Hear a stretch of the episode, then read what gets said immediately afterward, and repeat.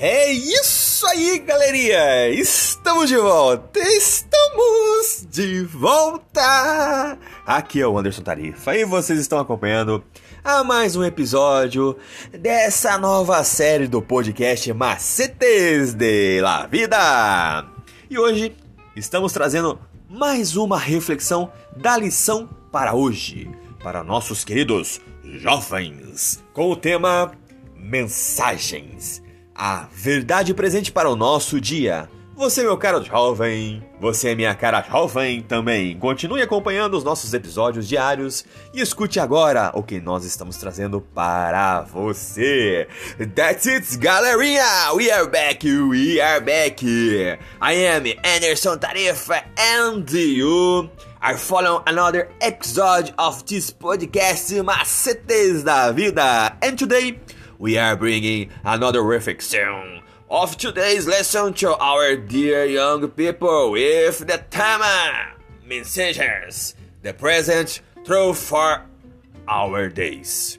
You, my dear young man.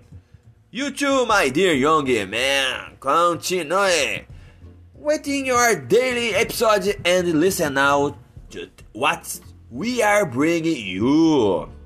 Eso es, chicos. Volvemos aquí. Es Anderson Tarifa y está viviendo otro episodio de este podcast. Y yo he traído otras reflexiones de la lección de hoy para nuestros queridos jóvenes con el tema eh, mensajes. La verdad actual para nuestros días. Tú, mi querido joven. Tú también, mi querida joven. Siga visitando nuestros episodios diarios. Escucha ahora lo que te traemos.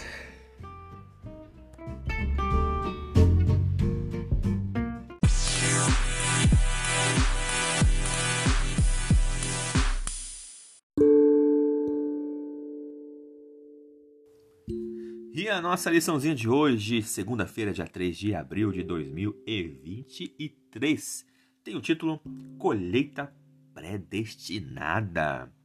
Em Apocalipse 14, é a mensagem final de misericórdia de Jesus e ao mundo caído que por mais de 6 mil anos está mergulhado no pecado e no mal.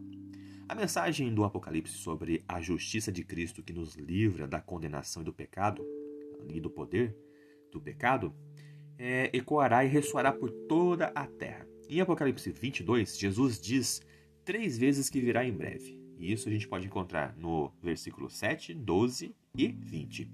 E o nosso Senhor acrescenta: continue o justo a fazer a injustiça, continue o imundo a ser imundo, e o justo continue na prática da justiça, e o santo continue a se santificar.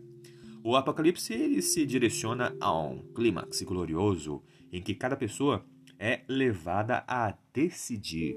E apesar de não ser impossível, pode ser bastante improvável que alguém que constantemente faz escolhas ruins na crise final faça a escolha certa, pois Jesus não altera o caráter das pessoas em sua vinda.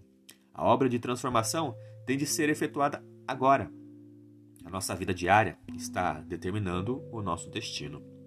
Apocalipse 14 descreve duas colheitas. A de grãos representa os justos salvos, enquanto a colheita de uvas representa os ímpios perdidos.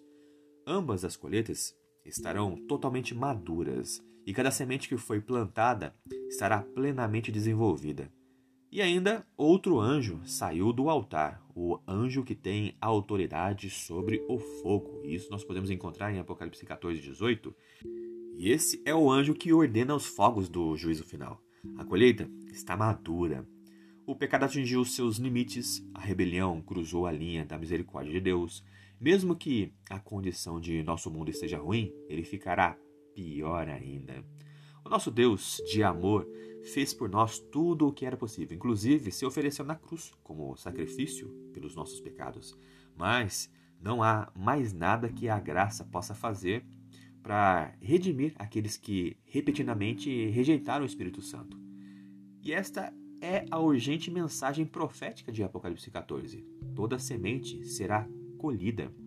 O universo verá no povo de Deus uma revelação da justiça que talvez nenhuma geração anterior jamais testemunhou, em contraste com a justiça de Cristo revelada em seu povo. o universo verá os resultados completos da rebelião contra Deus. A maldade e o pecado estarão em plena exibição diante dos seres humanos e dos anjos.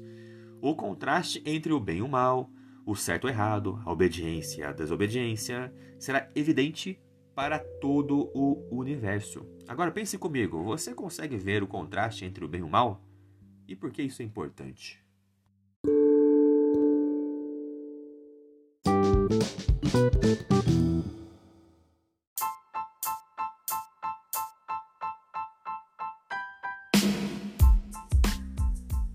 É isso aí, galerinha. Mais uma vez, obrigado pela atenção que vocês estão disponibilizando para este canal.